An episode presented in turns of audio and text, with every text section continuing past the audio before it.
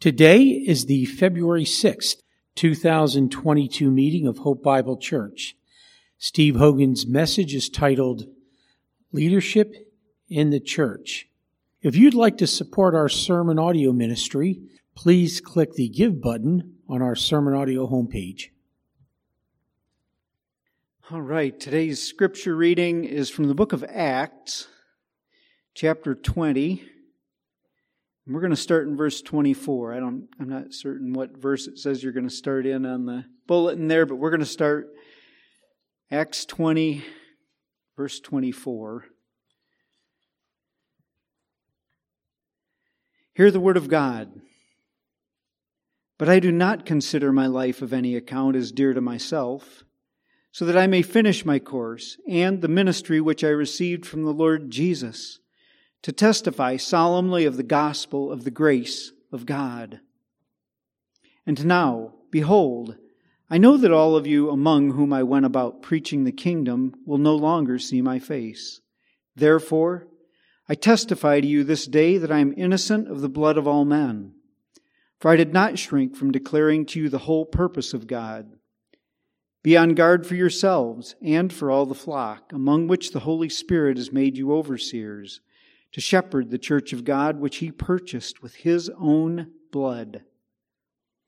I know that after my departure, savage wolves will come in among you, not sparing the flock. And from among your own selves, men will arise, speaking perverse things, to draw away the disciples after them. Therefore, be on the alert, remembering that night and day for a period of three years I did not cease to admonish each one with tears. And now I commend you to God and the word of his grace, which is able to build you up and to give you the inheritance among all those who are sanctified. I have coveted no one's silver or gold or clothes.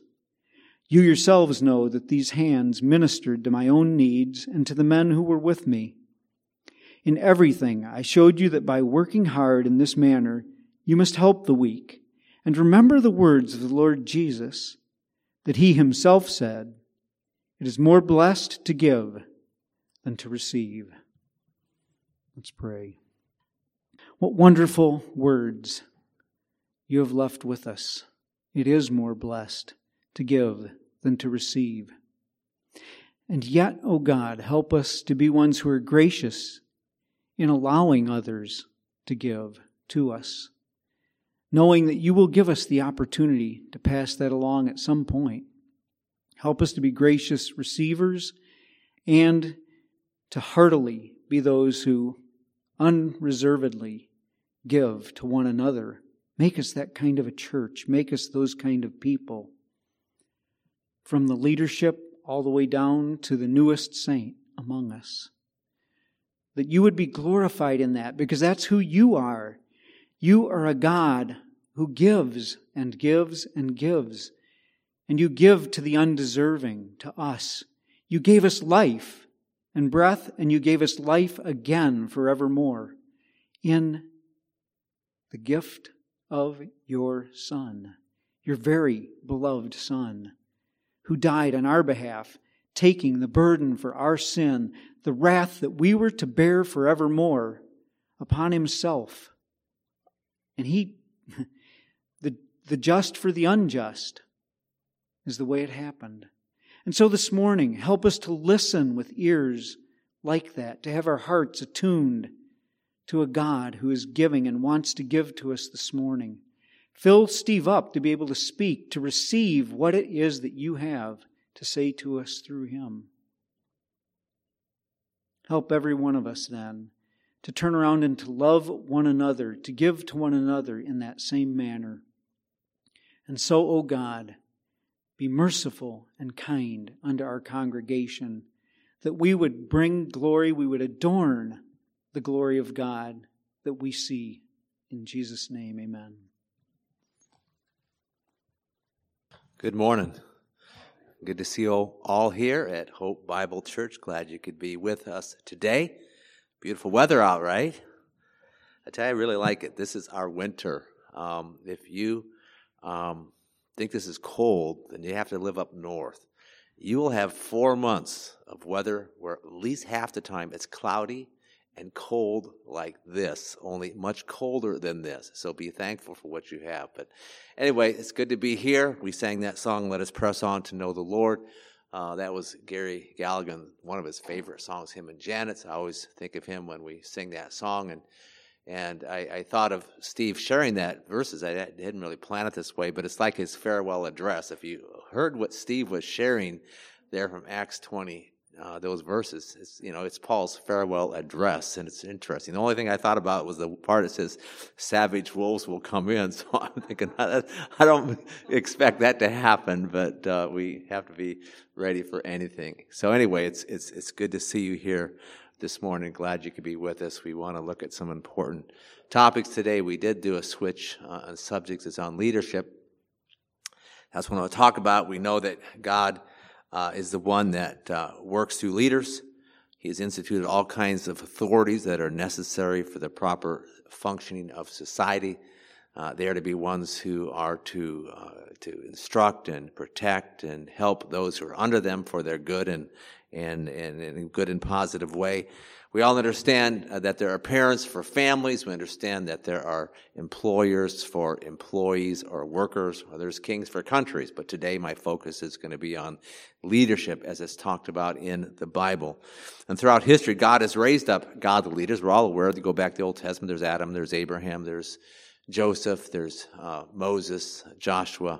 You have Samuel and Gideon and Nehemiah and Uh, David, all kinds of leaders. And we also read about leaders uh, who are judges and prophets and priests and kings. God raised all these kinds of people up. But the, but the leader that's really talked about the most, maybe, well, quite a bit, is, is the word elders. In, in the Old Testament, read about the elders of Israel, the elders of the city, the elders of the town. Very familiar word. Go to Ruth chapter four, two, and it says, Boaz took ten of the elders of the city. There's a decision to make with regard to Ruth, and so he got these elders together. And this word elder appears one hundred twenty different times in the Old Testament. So you see, it's a very, very familiar word. I want to mention a few things about these elders in general first. The word elder is a general term for an older person, and this word elder in the Old Testament context refers to one who is physically older, but also then is one who is mature. He's one who is wise. These elders would lead. They would make decisions, whether it's in the city, the country, uh, the, the, the, the village, wherever it might be. They would be ones who were the leaders. Third, these elders were men. They were not women. They were men. Fourth, these elders were from among the people, from their own group. They didn't come in from the outside. And they would be ones who would give uh, advice. They would make decisions. They would help to solve the problems. And they'd work together then in leading and ruling the people. And what you see then is there's always this plurality, this plurality of elders where they would be working together. We read in Exodus nineteen, so Moses came and called the elders of the people. I believe you always, about always see that word elders in the plural. In the Gospels, of course, read about the elders too. You go into the Gospels, you read about the elders. There's Jesus and the elders and the scribes and the Pharisees. You read about them, and it's the same kind of thing that you know, it's happening in the Old Testament because you have that transition. The Gospels is similar to what was going on then, Old Testament times. And they were leaders, again, of families and cities and countries and just leading. Uh, in the Old Testament, the cities, or New Testament there in the Gospels in the Old Testament times too, they would, in most cities, have what was called the Sanhedrin. And it was is a body of men, a body of elders, about twenty to twenty-three. They would be the ones who would be making the decisions, leading in a spiritual, moral, and political way in that particular area. Now, you've probably all heard of the Sanhedrin, or the Great Sanhedrin, as referred to Jerusalem. Jerusalem had the, the big one, you know, they're the capital city, and they had like, I think, seventy men, not all elders, but a lot of the people involved in that Sanhedrin were then ones who were elders. And so many of the gospel, many of the elders, and you're aware of this, we're not going to take time to look at it, many of the elders spoken of in the Gospels were ungodly men, and were ones who were instrumental in stirring up the people against Jesus and having him crucified. You all know that. So you have these elders, and they weren't all godly. They weren't all righteous. Some were, but not all. We understand, too, that you, you look in the Gospels, you see that Jesus appointed apostles, twelve apostles, who are to be the ones leading the early church. What we see in Acts chapter two is that the Holy Spirit came upon the believers and filled them up and empowered them, and it was at that time, then, that the church began. Well, let's look at a few verses. If you have your Bible or just listen along, Acts chapter fourteen, just a few verses, to see what it says there about the church and elders. And it's instructive. We we see this this uh, this pattern, this growth and development of leadership. But Acts chapter fourteen and twenty-one to twenty-three. Acts fourteen, twenty-one. After they had preached the gospel to that city and had made many disciples, they returned to Lystra and to Iconium and to Antioch, strengthening the souls of the disciples and encouraging them to continue in the faith, and saying, through many tribulations we must enter the kingdom of God. When they had appointed elders for them in every church, having prayed, prayed with fasting, they commended them to the Lord in whom they had believed. So we see the apostles there. This is Paul and Barnabas. They're the ones who appointed elders in every church. And so what's going on, this word elders is now at this time designating godly men, Christian men who are leading in the church. That's what we read. Continue on to Acts fifteen, verse two. Paul and Barnabas had great dissension and debate with them. The brethren determined that Paul and Barnabas and some of them should go up to Jerusalem to the apostles and elders concerning this issue. Verse four, when they arrived at Jerusalem, they were received by the church and the apostles and the elders. They reported all that God had done with them. Verse six, it says the apostles and the elders came together to look into this matter. Verse twenty-two says... says, then it seemed good to the apostles and the elders with the whole church to choose men from among them to send to Antioch with Paul and Barnabas, Judas called Barsabas, and Silas, leading men among the brethren. And then verse twenty-three, it says, and they sent this letter to them, the apostles and the brethren who are elders, to the brethren in Antioch, Syria, Cilicia, who are from the Gentiles, Gentiles greetings. So it's really clear. The apostles were working with the elders. The apostles were overseeing overseeing the churches, and, and they were working with these elders who were leading in the churches. So that's very clear here, these apostles working with the elders. Finally, one more verse, Acts twenty. This is the chapter Steve read from, but the intro verse to that passage is verse seventeen. Paul gave this farewell address, but we read in verse seventeen, Acts twenty, verse seventeen, from Miletus, he sent to Ephesus and called to him the elders of the church. So he's going someplace. He wants the, the, the, the elders to come together. And again, these are the Christian men who are recognized as elders, and they had come from all these different churches in that area. And it was like this big conference, and Paul was there, and they gathered all these elders. Now turn to Philippians one, verse one. Again, we're, we're doing a, a, a quick overview of leadership in the church, but I think you'll understand things quite clearly as we continue to move along. Philippians one one. Philippians one one, of course, then the intro verse to this letter that Paul writes to the Philippians. It says, Paul and, Barn- Paul and Timothy, bondservants of Christ Jesus, to all the saints in Christ Jesus who are in Philippi, including the overseers and the deacons. So we see that Paul is addressing the Christians and the overseers and deacons who are the ones who are the leaders in the church. Let me continue to explain this here. First of all, these words overseer and deacon are referring to the two different leadership offices in the church. And I believe there are only two different leadership offices in the church. The word elders is not used in this book of Philippians here. And it doesn't need to, because these overseers and these deacons are the elders. The elders are the leaders in the church, and there's two particular offices of these elders, and it's the overseers and the deacons. That's the thing you have to understand. Very important. This is what God tells us right here. The word overseer comes from the Greek episkopos. You've heard of the Episcopalians. That's where they get their name from, this here. Episkopos means to look over, to watch over, to care for the church. And the, and the primary way that the overseer is to care for the church is by teaching the Word of God. We read in, in um, Nehemiah, it's just a thought here about teaching. It says in Nehemiah eight, seven and eight, they explained the law to the people. They read from the book, from the law of God, uh, to uh, translating it to give the sense so that they could understand the reading, which is which is my job. I am to read from the book, God's Word, the law, and to explain it. Translate it so you can understand what the meaning is. Now, the word deacon is from the Greek diakonos. It's a very general word. It appears many times in the New Testament. It just means servant or minister. That's how it's translated, those two ways. And the, the deacon then is a servant of the church. And deacons could serve in a variety of ways, all kinds of ways. Next, go to First Timothy chapter three. First Timothy chapter three, verse one. Paul here is writing to Timothy, and he has a lot to say about leadership. I'm just going to mention a, a couple things here. First Timothy three one says, a trustworthy statement, if any man aspires to the office of overseer, it is a fine work he desires to do. There you see the word overseer. Look at verse eight. Deacons likewise must be men of dignity. It goes on to talk about the deacons. So what we see here is the words overseer and deacon spoken here, First Timothy three, one and eight, are the exact same words used in Philippians chapter one, verse one. And what God is, what God, what's God telling us then?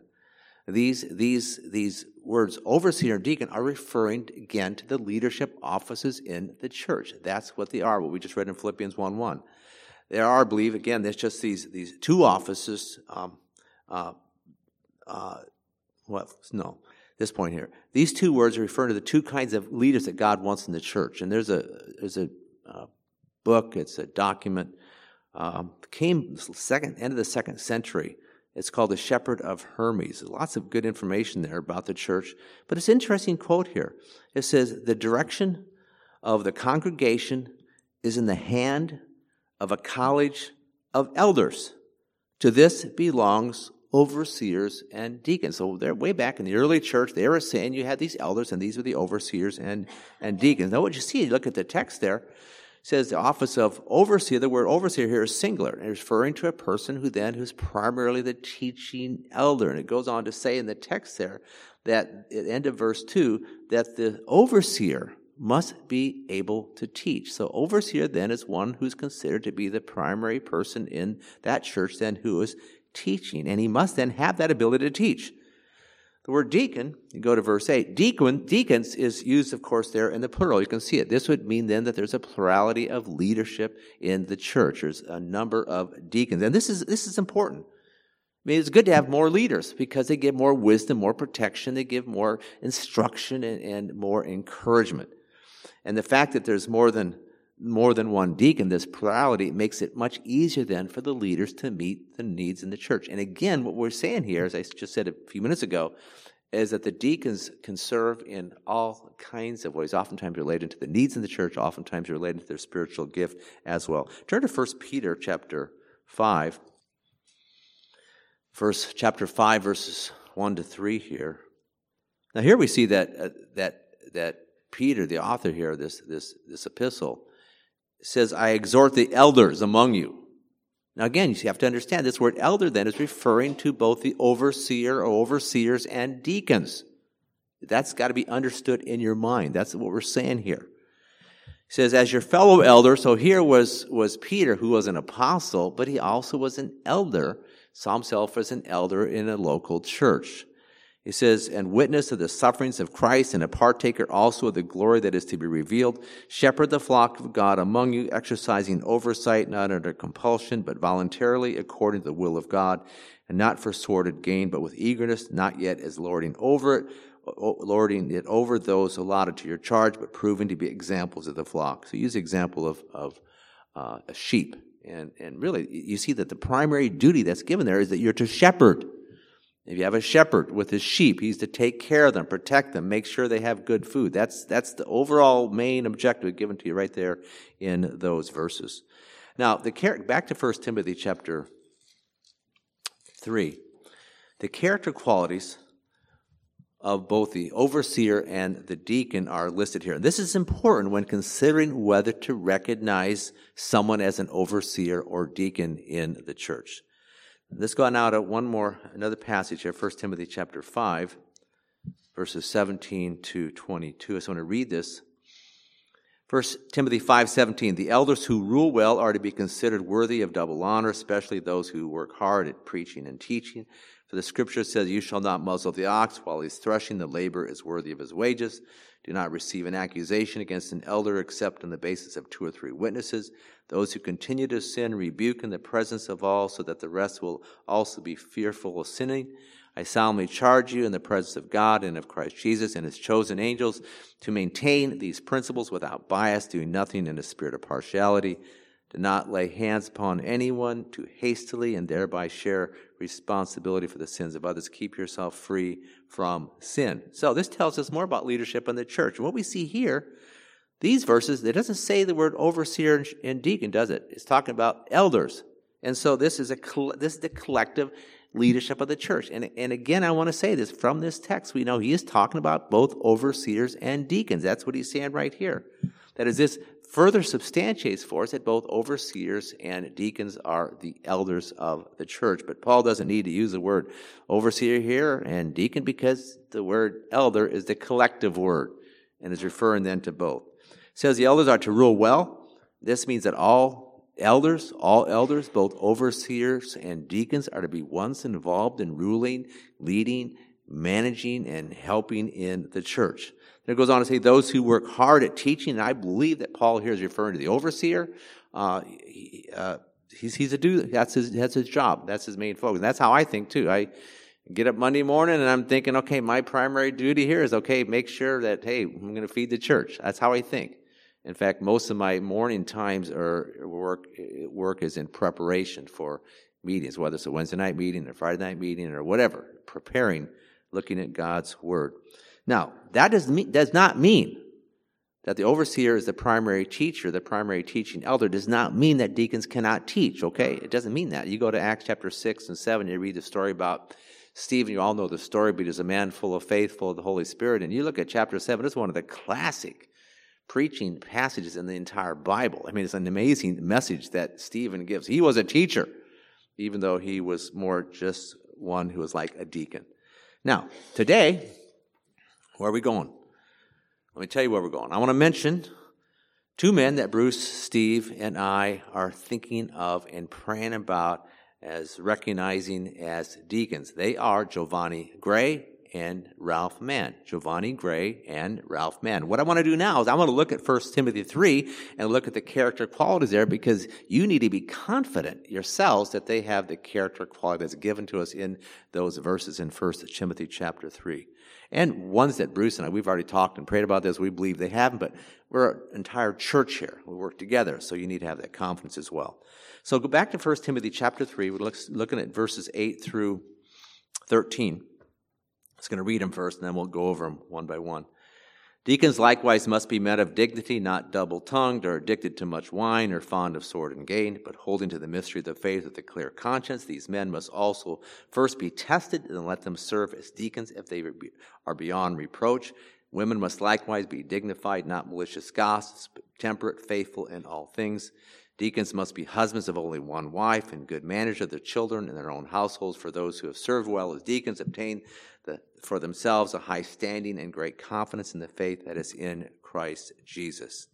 Now, the character of a deacon is very similar to that which we read about in the overseer, but I'm not going to go over that here. We're thinking of recognizing Ralph and Giovanni as deacons in the church, not as overseers. That is, they would be elders, but their particular office would be as deacons, ones who would help and serve in different ways in the church. Now let's go through these qualities. First quality of a deacon is that he is a man of dignity. This word dignity means, quote, grave, serious, sober-minded, end quote. He's, he's not, he's not a silly type person. He's not a happy-go-lucky type person. Hey, he's not, let's have fun all, all the time. Let's not go to the beach every weekend. He's not that kind of person. That's not him, okay? He's grave, he's serious, he's sober-minded. And yes, they can have fun, but that doesn't dictate his life. The deacon's, deacon's speech, his, his lifestyle, and the way he conducts himself then is dignified. He's above reproach, that he has no obvious sin or sin defect that would disqualify him from, from being a, from a deacon. So he would be one who's respected. You think of these men and you respect them for who they are, the kind of character they have. Next, the deacon is not double-tongued. This talks about his speech. He's not deceptive. He's not hypocritical in his speech. A deacon is to be ministering to the church, to be caring for the needs of the, the church, the believers, and he has to be one who is honest, who's sincere, who's consistent in his speech. He has to be like that. So that's important. Next, a deacon is not addicted to much wine. This means, uh, and I know there are some, and I'm not going to go into here, there are some teachers in the church, and, and good men too, who believe that you should never, ever drink any wine or alcohol at all. We don't believe that in our church. What we believe is clear is that you shouldn't get drunk. Okay, that's what we believe. Well, the point here is, is the deacon is not to be addicted to much wine. That means he's not controlled by or dependent on alcohol or drugs or anything else like that. That's the point. The deacon is not to turn to alcohol as a means of escape or contentment uh, or drugs or for, for or contentment uh, or pleasure. He's not to do that. Um, Rather, it's dependent on God. It says it well in, in Ephesians five eighteen. It says this type of person then is not drunk with wine, but is filled with the Spirit. We read about um, Stephen, uh, Acts six five. They chose Stephen, a man full of faith and the Holy Spirit. Next, it says the deacon is not fond of sordid gain. That means the deacon, he is one who loves God. He doesn't love money. He manages his money well. He, he's honest in his dealings. He doesn't make money in, in an unrighteous way, but makes money in a righteous way. As it says in Hebrews thirteen five, he's free from the love of money. Next, and this is an important one, the deacon holds to the mystery of the faith with a clear conscience. The word faith here in this context is speaking about what is believed. And what must be believed is God's word. Then it also uses the word mystery. What does this mean? Mystery of faith. Well, mystery is a word that, that in, in this context refers to truths that that weren't understood or revealed in the Old Testament, but then were revealed to be understood and taught in the New Testament. Truths like, like the incarnation that wasn't taught in the Old Testament, or being born again, or being indwelt with the Spirit. These would be mysteries of the faith. They're to understand those basic mysteries and believe them.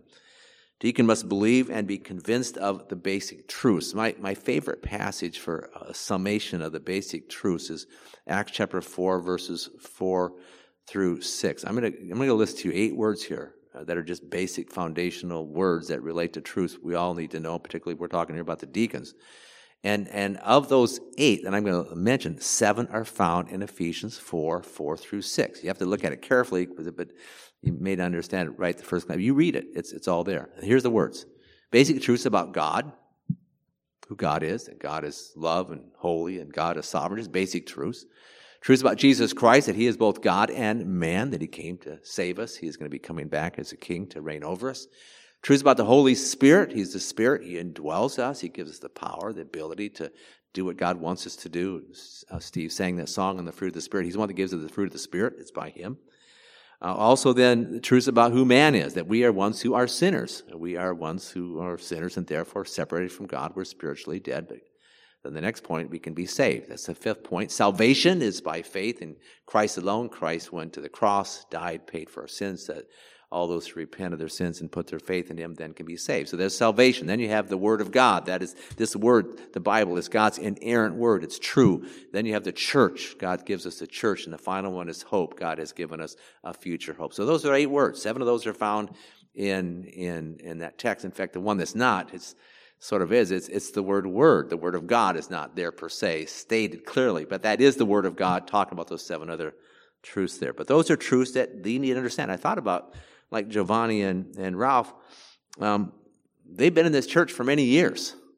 I don't know, Giovanni, I don't know how many years, a lot of years.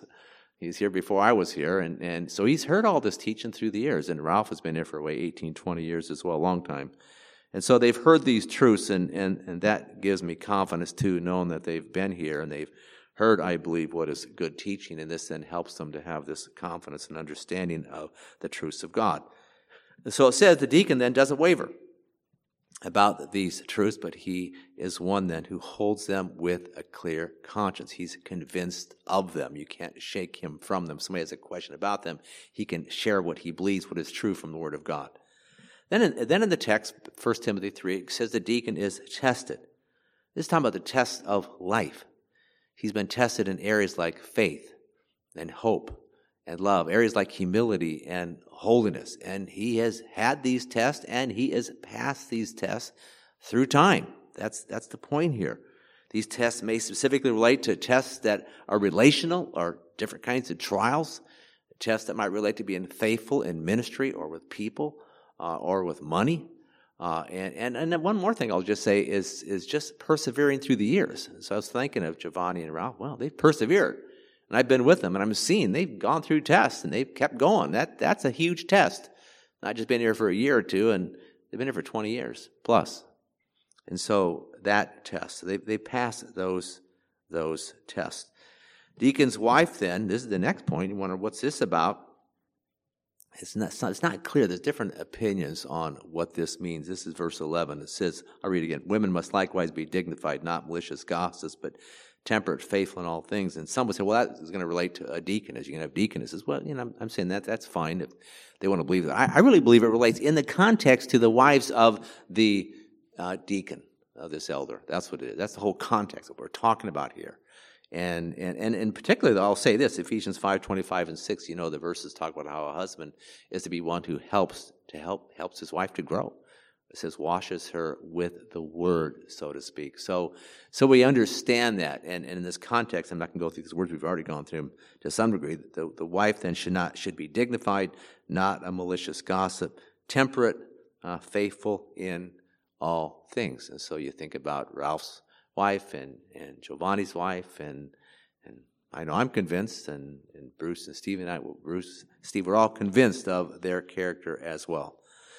Then it says the deacon is the husband of one wife. That is, a deacon is devoted in his heart, mind, and soul to his wife. He's one who loves his wife with an agape love. He's committed to her. He maintains sexual purity in his thought life and his conduct, okay? That's that point there. Finally, a deacon's a good manager of his children and his household. His children are behaved and courteous and obedient and pleasant to be around. They're ones who are under control. So, so, so the the the, the deacon is one who's helping to manage the church. So what we're saying here is, can he manage his own household? That's the whole idea. His wife, his children, and or if you go to his place, is his front yard a mess?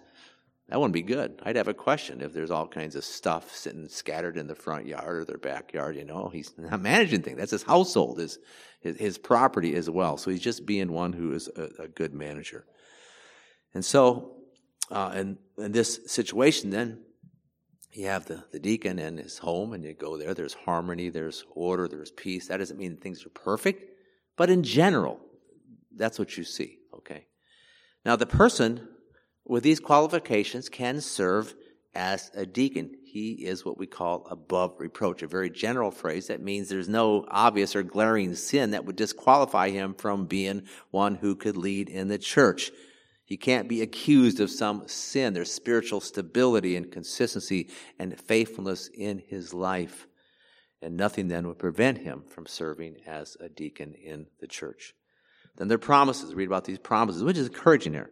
Promises for the person who serves as a deacon. God is wants to motivate us, and all of our lives wants to motivate deacons as well. But it says the deacon who serves well, there's a high standing before God. That is, God blesses him and exalts him for him being one who serves well. It says this in Luke fourteen eleven. He who exalts himself will be humbled, and he who humbles himself will be exalted. And so the deacons who serve God well by serving the saints, then, ones who have this high standing before God, says they will grow in their assurance and their boldness and their confidence. They'll be ones who grow and experience more and more grace of God, and God then will continue to use them in the church and in other areas as well. And so we conclude here. As I said, we're considering uh, Ralph and Giovanni uh, to be elders in the church. Specifically, we're saying, talking about them being deacons. We believe they have the character that's listed that we just went over here in First Timothy chapter three, their true servants of God. And so we wanted to let you know what we're thinking, but we're a church, so we want you to be thinking and praying about this as well. We did a very similar thing eight years ago when we recognized Steve and and um, Bruce, that has shared these different things, then let you know about it, told you what we're thinking, then gave you some time. So we're going to give you a week because we want you to be part of this process. And so if you have any questions about things that I've said, any concerns, anything at all, give me a call or email me. You know, call Steve or uh, Bruce or myself. Is that clear, what I've said here? Take some time. Steve, is there anything I need to add here at all? Or So anyway, so that's that's it. So, so again, take this week and do, as I said, this is a serious thing. This is an important decision, and we want your input. And again, you may not have any. You may think, hey, I, I think they're good. I I know Ralph and Giovanni, and, and I believe they're good men. They qualify according to the, the character qualities given here in First Timothy chapter three. So anyway, that's fine. So it's not like everybody's got to give me a call, but if you do have a call, a thought, or something, please, please dial me up or email me. It's good to know that Jesus Christ is the leader of this church, that he himself is building the church. So we need to be praying. I mean, this is, I tell you, if I talk about what, what can you do for the church, I would say, really important. One of the most important things, pray. Pray for Christ to continue to shepherd us, to feed us, to protect us, to instruct us, to lead us, and all this is in this particular one here that we are thinking about. So just keep praying for the church. Again, this is so important. I, I just always think about that, that the importance of, of prayer. Two verses I'll, I'll finish with here. Acts twenty twenty-eight, be on guard for yourselves and all the flock, among which the Holy Spirit has made you overseers to shepherd the church of God, which he purchased with his own blood. Matthew sixteen eighteen, Jesus said, I will build the church, and the gates of Hades will not prevail against it. So it's good to be in the church. I love this church. I'm thankful to be here for all these twenty-two, twenty-three years now, as we moved here in February of nineteen ninety-nine. I'm thankful for what God's doing. Not always easy, but it's good. We look to the Lord. We trust him. Working with other men, like with Bruce and Steve, has been a delight. It's really good. In fact, one more thing, if I got to say this, is the last, I'm not sure, the last year, fifteen, whatever, Giovanni and Ralph have been meeting with us about every four to six weeks, okay? So they've been with us as we talk about the church. And so it's not like they're just rookies, you know, in this thing. They've been with us. So that's been helpful. And we've gotten confidence even spending time uh, with them. Let's pray. Father, thank you again for this, this day. We bless you for giving us this time. Thank you so much for this church. We thank you for each person here. Each person here, Father, is special to you, important to you. You love them and have plans for their lives. They're working their lives out, using them for the purpose you have for them. We thank you for that. We're all your sheep. We are but sheep, and we all know sheep sometimes aren't so smart, sometimes do some really dumb things.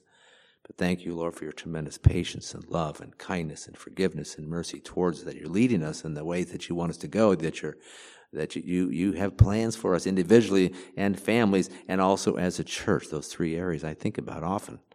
So, God, help us, Lord. I do pray for this decision here with respect to Ralph and Giovanni. Your will be done. We ask, God, for your wisdom and, and just confidence and, and any questions or concerns uh, some might have. Please, uh, Lord, let that be shared, and so there can be a complete unity in this whole question, this whole matter.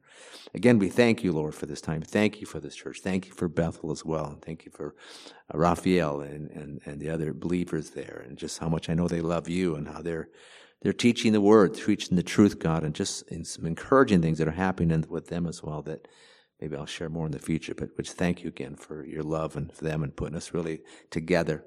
And so thank you again now for this time, this day. Lead us in our communion time. We pray all this in Jesus' name. Amen.